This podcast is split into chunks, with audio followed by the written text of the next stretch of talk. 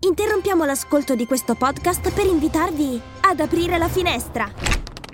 Marketing con vista è il podcast per scoprire tutti gli insight direttamente dagli esperti di marketing. Da quassù il panorama è scintillante! Podcast Story. Benvenuti ad un nuovo episodio di Debrief. Io sono Giuseppe Maier e con me c'è Barbara Cassinelli. Barbara. Oggi parleremo di e-commerce e di carrelli, ma prima la news del giorno. Debrief, Debrief. il talk di marketing, comunicazione, tecnologia e innovazione con Barbara Cassinelli e Giuseppe Maier. La news del giorno che riguarda l'export digitale. L'export digitale è sicuramente una grande opportunità no? per tutti, in particolare in Italia per le piccole e medie imprese che vogliono conquistare i mercati esteri, ma richiede ovviamente una strategia adeguata e una digitalizzazione dei processi. Questo è un po' il messaggio principale che emerge dal convegno organizzato dall'Osservatorio Export Digitale del Politecnico di Milano, che ha presentato di recente i suoi dati relativi al 2022. Secondo questo studio, l'export digitale italiano ha raggiunto il valore di circa 175 miliardi di euro, pari al 28% delle esportazioni complessive. C'è un dato però negativo, in realtà la crescita è dovuta soprattutto all'aumento dei prezzi e non tanto ai volumi. Ad ogni modo, i settori più importanti sono l'automotive, il fashion e la meccanica, mentre i paesi di destinazione sono principalmente quelli occidentali, con alcune eccezioni significative come Singapore, Canada o Corea del Sud.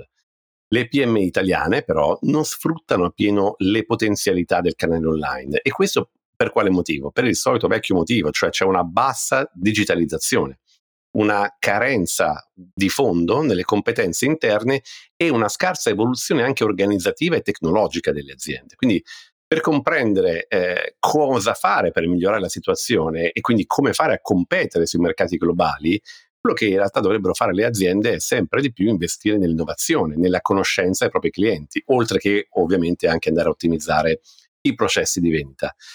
Che ne pensi Barbara? Questa è una enorme opportunità per le aziende, in realtà però ce lo diciamo da tanti anni che è un'enorme opportunità, no? Beh sì, intanto è doveroso fare un punto prima sulle piccole e medie imprese italiane, perché sono un modello unico e irripetibile in altri paesi, un po' anche figlie della nostra storia fatta di artigianato, individualismo creativo e sensibilità sociale. E Uh, il tessuto socio-economico rappresentato appost- appunto da queste eh, imprese rappresenta un po' la spina dorsale del nostro paese. E quindi mi chiedo appunto si tratta di un'opportunità che le PMI ancora non hanno compreso o di una non maturità delle stesse. Uh, sicuramente sì, c'è una scarsa propensione alla digitalizzazione, frutto di carenza di competenze, conoscenze sui temi, come dicevi tu prima, dell'innovazione tecnologica, della tecnologia ma forse mi sento di dire è anche legato a una cultura aziendale ancorata ancora ai paradigmi del passato. Un po' quella solita frase che a volte sentiamo in diversi contesti, ma io ho sempre fatto così e quindi se così andava bene in passato perché non dovrebbe andare bene oggi. Certo. Ma forse anche c'è anche quel concetto del piccolo e bello che al nostro caro paese probabilmente piace ancora tanto. Ma direi chi meglio del nostro ospite ci può aiutare a fare maggiormente luce su quelle che sono appunto le dinamiche del digitale e dell'e-commerce in Italia. È esperto di marketing, docente, autore e cofondatore di Digital Update ed è un piacere avere con noi qui a Debrief Gianluca Diegoli. Benvenuto Gianluca. Grazie, grazie a voi dell'invito. Benvenuto con noi. Grazie. Allora, Gianluca, la prima domanda è una domanda di rito che facciamo a tutti, e cioè da dove ci podcasti? Dove sei in questo momento? Eh, vi podcasto dal mio ufficio casalingo, eh, nato dopo la, la pandemia e uh-huh. poi rimasto come tante altre cose. Quindi in, che area geografica sei in Italia più o meno? Eh, io sono emiliano e abito, diciamo, tra Modena e Bologna, nella campagna emiliana. Ecco. Dove si mangia assolutamente male, questo mi sembra. E dove, sì dove tu fai anche dei post molto belli su Instagram parlando dell'Illinois, se non ricordo male. sì, io sono un appassionato di, di celati e di tutto quel, quel, filone padano un po' tristarolo, ma che fa foto molto così. Ma ci sta, ci sta, con una giusta dose di alcol può essere perfetto. Allora, assolutamente. Ehm, io e Gianluca ci conosciamo davvero da tanti, tanti anni, credo più di 20 eh, oramai, eh, e ho sempre apprezzato la tua serietà nei contenuti e, ehm, e il tuo focus, no? che è anche molto sulla, sulla formazione, quindi inevitabilmente partiamo a, da Digital Update. Online Digital Update viene presentata come un progetto di formazione permanente su comunicazione, marketing e soft skill al tempo del digitale. Um, come definisci il concetto di formazione permanente e perché ritieni che sia importante fare formazione in modo permanente, soprattutto per le aziende ovviamente? Sì, eh, noi abbiamo sempre ehm, battuto molto sul fatto che la formazione doveva essere permanente proprio perché ci chiamiamo eh, digital update, insomma, di nome, di nome di fatto, nel senso che l'update era qualcosa che vedevamo già come fondamentale eh, da, da, subito, no? Non si può pensare a, ok, ho fatto un corso di storytelling, ho fatto un corso di Google Ads, ho fatto un corso di social media e poi dici vabbè adesso sto a posto. No, io lo dico anche agli studenti della magistrale uh-huh. eh, dove insegno a Ulm, eh, ragazzi e ragazze, eh, qua inizia impara- iniziate a imparare, no? Eh, devi iniziare l'ossessione addirittura gli dico per, per l'imparare perché, perché se no non puoi lavorare sicuramente in questo settore e forse direi anche in altri settori che contagiati da questo settore. E diciamo che più si va avanti, più tutto è digitale, per cui o impariamo a essere costantemente pronti eh, no, a, a, cambiare il nostro modo di apprendere le cose o diventa problematico in qualche modo. Gianluca, tu hai scritto un libro che tra l'altro ha un nome bellissimo, Svuota il carrello. Tra l'altro io sono bravissima eh, a riempirlo e a svuotarlo. Eh, e citi diversi esempi di marketing eh, orientati proprio a farci, farci, comprare cose che magari non vogliamo e delle quali non ne abbiamo proprio bisogno. Eh, quali sono i casi più curiosi che hai scoperto o anche sperimentato in prima persona?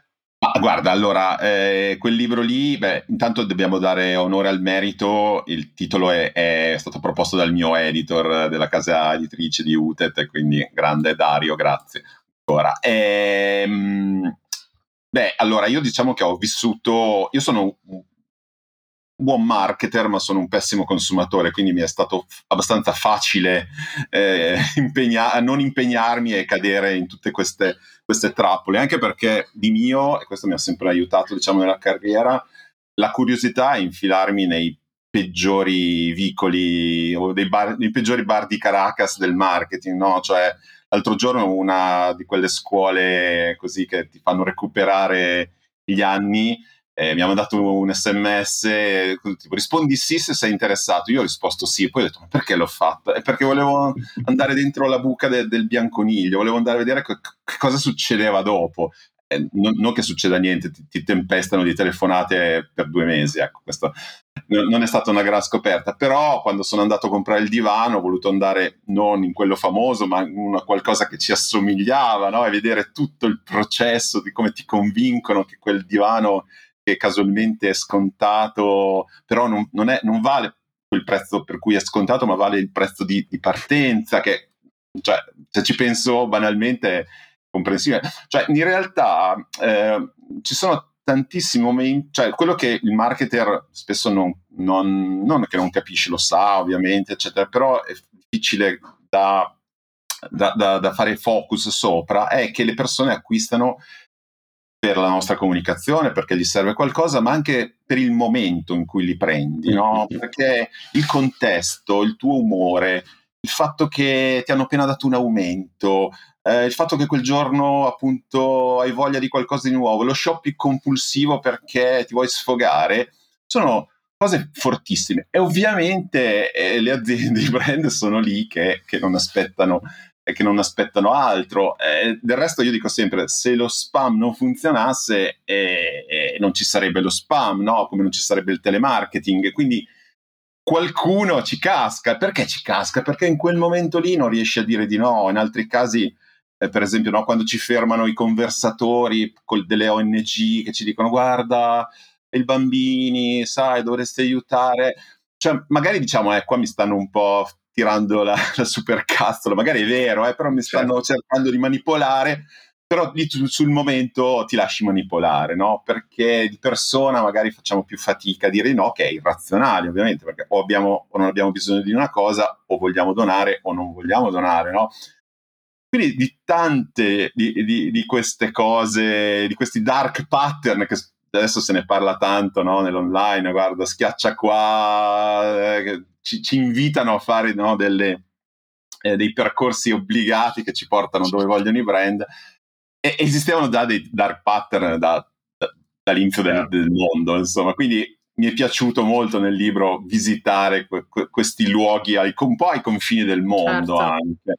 Beh, dovessi tu fare Gianluca in futuro una versione 2 di Suota il Carrello, cioè io potrei essere, insomma, dire una tua cavia perfetta.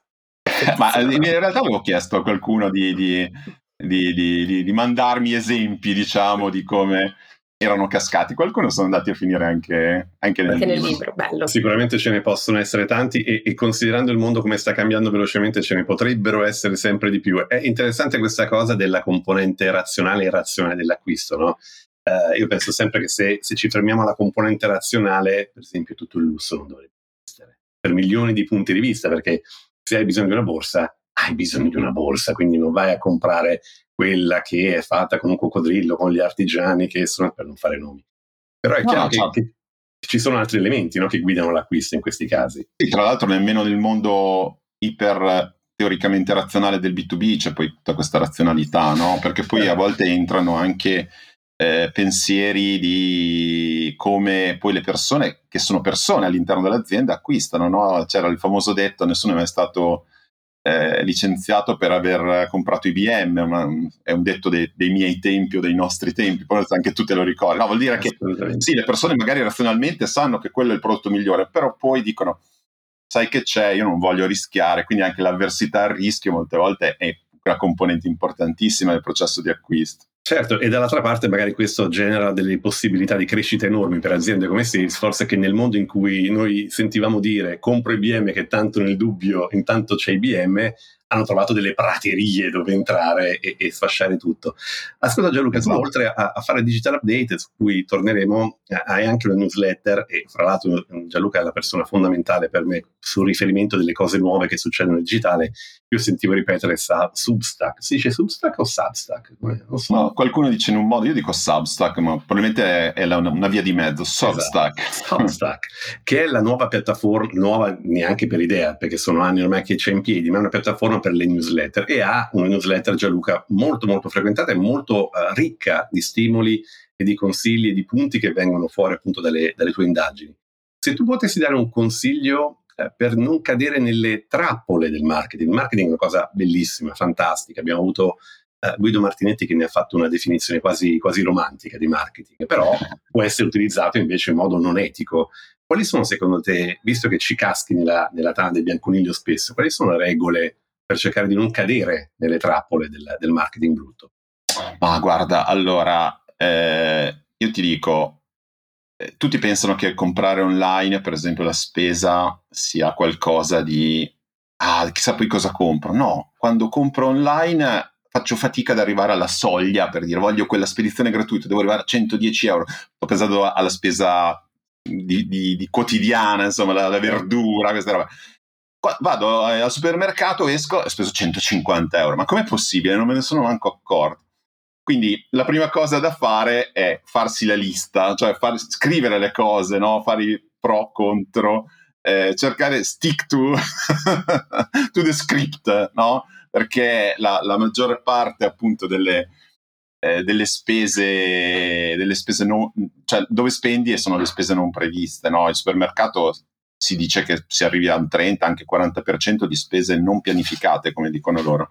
Cioè, cose che non avevi previsto, ma poi hai visto e hai detto, beh, forse mi servono. No? Quindi è l'esposizione, come ben sappiamo noi marketing, l'esposizione crea domanda. Cioè, anche se tu non ne hai bisogno, il fatto che lo vedi mi fa venire qualche dubbio. No? Quindi meno vi esponete, meno spendete. Questo che è anche il motivo per cui leggevo qualche anno fa che Ikea è costruita in quel modo, per cui non ci sono finestre, non ci sono riferimenti temporali, non ci sono orologi eh, messi con l'orario giusto, in modo tale che tu non possa avere percezione del tempo e quindi passi in Ikea sì, beh, su, su, diciamo il layout degli store fisici ci sono tu, tanti studi quasi fino al limite, diciamo, della, de, del complottismo, no? Ah, quel, quel, mobile lì è messo così, oppure l'acqua minerale la mettono così perché nel tuo cervello, poi magari scopri che il category manager l'ha messo così perché nell'altro senso non ci stava il muletto per farlo entrare nel supermercato, no?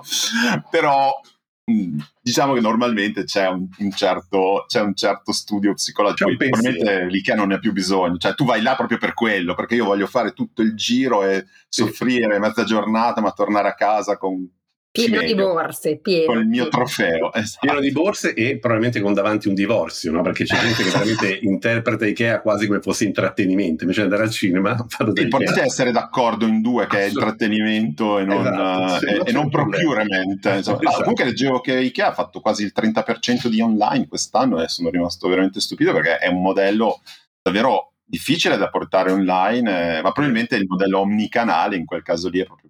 Aiuta a non dividere anche le famiglie, diciamo, il modello del canale funziona molto come stabilità sociale. Sì, perché così si riescono a far passare magari delle cose meno evidenti degli acquisti così sotto, sotto banco. Uh, Gianluca, tu uh, sei un marketer esperto. Quali sono secondo te, se tu dovessi dare appunto a dei tuoi studenti, dei giovani, dei consigli su quelle che sono le competenze e le abilità che ritieni indispensabili per, per essere un marketer oggi? Eh, guarda, allora io quest'anno devo dire che ho concluso eh, la, la, l'elezione con, eh, con, con, una frase che ho preso da una, da una, serie di Netflix di cui non ricordo il nome, eh, però magari la rintracciamo, che diceva che l'ossessione batte sempre il talento, no?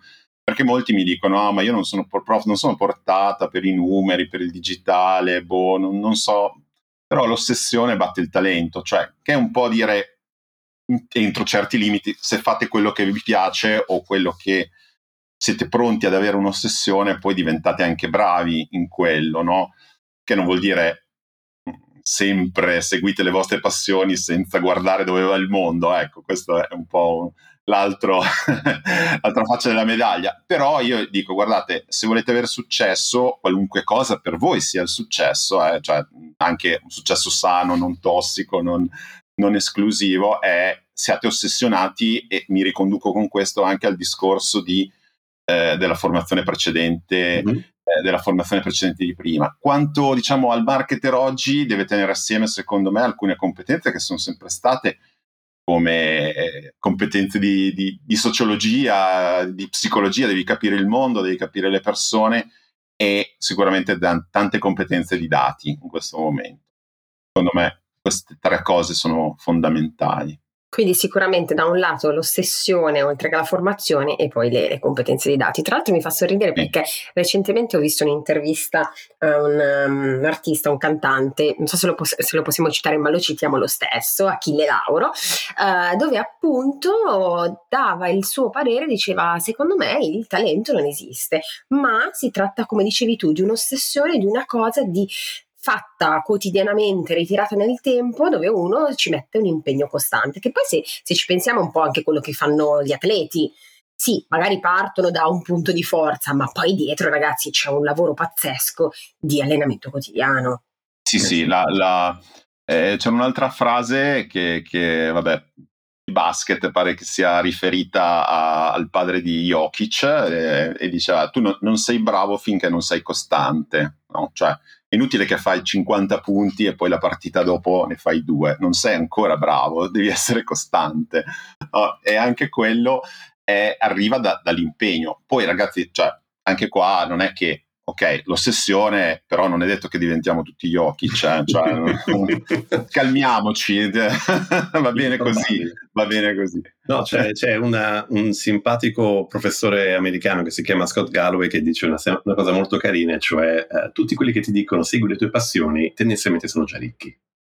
Eh, prima di arrivare a dire segui le tue passioni, probabilmente ci hanno passato un po' di tempo a fare anche cose che non gli piacevano così tanto, no? in qualche modo. Quindi, Assolutamente sì. Eh, anche questo è interessante. Gianluca, noi ci siamo, come raccontavo prima, conosciuti, se non virtualmente, che forse ci siamo incontrati, ma prima di tutto virtualmente più di vent'anni fa, in una roba che si chiamava Imlog, dove entrambi scrivevamo in questo fantastico blog sul marketing, cioè una roba sembra veramente preistoria, tra l'altro ogni tanto vado su una, una, uno, un sito che vi consiglio se volete rimanere traumatizzati che è uh, Wayback Machine, credo si chiami, dove puoi andare a vedere i vecchi post perché Imlog ovviamente non c'è più come sito. Sì, Internet Archive. Internet Archive, eh, bravissimo. Eh, e lì trovo appunto anche i nostri articoli, caro Gianluca, di vent'anni fa e sono di una tenerezza infinita.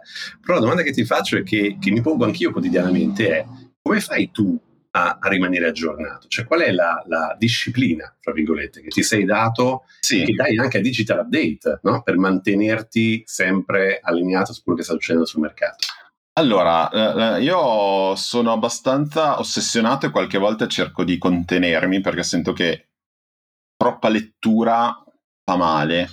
Eh, la mia dieta è poco video, mh, mm, ma sono anche un po' boomer, no? E quindi su questo lasciamo in sospeso. Poco video, però una eh, filtraggio delle fonti. Io ho una mia routine per cui un'oretta al giorno probabilmente mm. la passo a leggere, a leggere cose che è tanto, però probabilmente alla fine dell'anno sono 365 ore di formazione, no? Che è, e l'altro è dare sempre un po' opportunità a nuove fonti, poi magari le tolgo, no?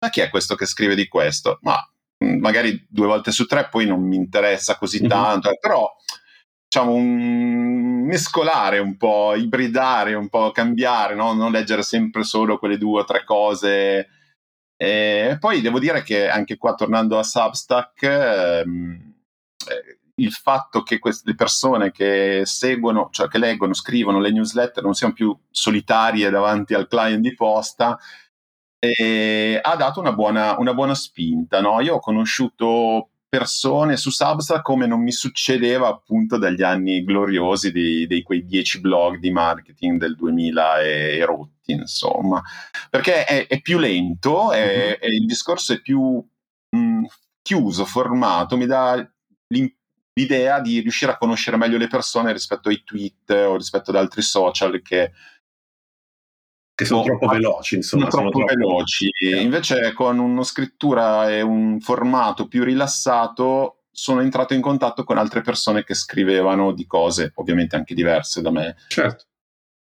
Eh, Gianluca, torniamo al concetto dell'imparare. Digital Update utilizza appunto un, medito, un metodo didattico basato sul concetto di imparare a imparare, che è bellissimo. E come hai sviluppato e affinato questo metodo nel tempo?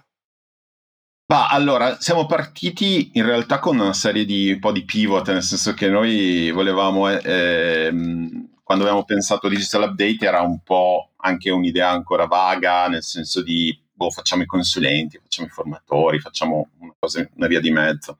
E quando fa, diciamo i consulenti, diciamo, vogliamo fare in modo che eh, diventiamo superflui, no? Nel senso eh, non il consulente che poi mette le radici, ma il consulente che ti insegna o comunque ti dà un metodo e poi vai avanti per la tua strada. Con la formazione è stato più o meno la stessa cosa, nel senso che l'idea è, non è chiudere proprio il capitolo, ma eh, dirti guarda, questo è un punto di partenza, non un punto di arrivo. Eh, se tu vuoi capire tutto, noi non te lo promettiamo, tutto dal momento zero, ti promettiamo che queste sono le basi giuste per partire a, e andare in, un in una determinata direzione. E, e, quindi imparare imparare in tutti i corsi c'era un po' un, come dire, il docente o comunque che spiega quali sono i suoi metodi, quali sono le sue fonti, qual è il suo modo di ragionare. No? Non ti dice fai questo, ma io faccio così e applico questa cosa. Eh, io credo che dovrebbe essere sempre così, eh, in realtà. Quindi magari anche, ovviamente anche altri lo fanno, insomma, però credo che sia la strada giusta e che va nella, nella, logica della formazione permanente. Cioè, diciamo che oggi su internet c'è tutto, no? Mm-hmm. Molta gente dice no, io non compro eh, il libro mh, mm, perché, mm, perché tanto trovo tutto su internet. Certo. Vale la stessa cosa per i corsi, i webinar, eh. però la cosa che manca molto spesso è un un buon primo passo, no? mm. una, una, buona direzione iniziale. Poi, appunto, vai avanti da solo perché davvero su internet c'è tutto. Se tu ti vuoi formare, come io leggo un, un, un'ora al giorno di newsletter, post americani, eccetera, eccetera, probabilmente lo puoi fare anche tu. Certo, ma diciamo che l'altra cosa che c'è in più sono l'aspetto, se vuoi, della curation che tu fai nel fatto di dire questo è importante, questo non è importante, questo può esserti utile, e poi l'ultimo che non è mai ultimo, cioè il network, il fatto che mentre tu guardi un contenuto, ma lo guardi da solo in cameretta tua e ti fai le tue idee, confrontarsi con qualcun altro e quindi fare una classe sicuramente aiuta. No? Aiuta tantissimo, aiuta tantissimo. Io direi che siamo arrivati alla fine, anche se Gianluca, noi andremo avanti per, per ore a chiacchierare con te, soprattutto a tempestarti di domande. Uh, questo podcast si chiama The Brief e chiudiamo con una domanda di rito. Se tu dovessi ad oggi, dopo il tuo percorso, uh, fare un debrief e dare un consiglio al giovane Gianluca, che cosa gli diresti? Gli direi di avere meno paura di fallire, anche un po' meno timore reverenziale per, per quelli che diciamo facevano il capi del marketing, perché anche loro non ne sapevano tantissimo, ecco, visto con gli occhi del Gianluca più anziano. Diciamo di provarci e di non aver paura, fondamentalmente. Sì, mettete in discussione, mettete in discussione perché non è detto che gli anziani ne sappiano di più. Anzi, su certi anzi. contesti proprio anzi grande come una casa. Esatto. Gianluca, grazie. grazie. mille, grazie per averci raccontato la tua esperienza e il tuo progetto. Ti auguriamo buon lavoro, buon successo per il futuro e a presto. Grazie per grazie. essere stata al brief. Grazie, a presto. Barbara, è stato davvero molto carino avere con noi Gianluca, mi ha fatto ripensare a quando avevo vent'anni fa ancora i capelli e mi viene da pensare a come saremo fra vent'anni, cioè quale sarà il, il, nuovo intelligenza artificiale, la nuova cosa interessante da, da andare a studiare. Pensavo che tu ti riferissi a come saremo fisicamente, quindi non lo so, una, nel, nel, tuo caso la barba un po' più bianca, io i capelli un po' più bianchi e quello ti assicuro che non lo voglio sapere, non no, ora. No, Mi piace scoprirlo così, piano piano, piano esatto. piano. E questo è tutto per oggi. Ringraziamo ancora Gianluca Diegoli per la sua partecipazione. L'episodio di oggi è stato curato da Francesca Silvia Loiacono, Lorenzo Zannino è l'executive producer, Matteo Virelli è il Chief Sound Officer. Se ti piace quello che hai ascoltato, please scarica l'app Podcast Story e fai follow, download e subscribe per ricevere ogni settimana un nuovo episodio di Debrief su Spotify, Apple Podcast o dovunque ascolti i tuoi podcast. Ciao Giuseppe! Ciao Barbara! The Brief è una produzione di Podcast Story, la prima podcast factory italiana. Scarica l'app per non perdere altri interessanti podcast.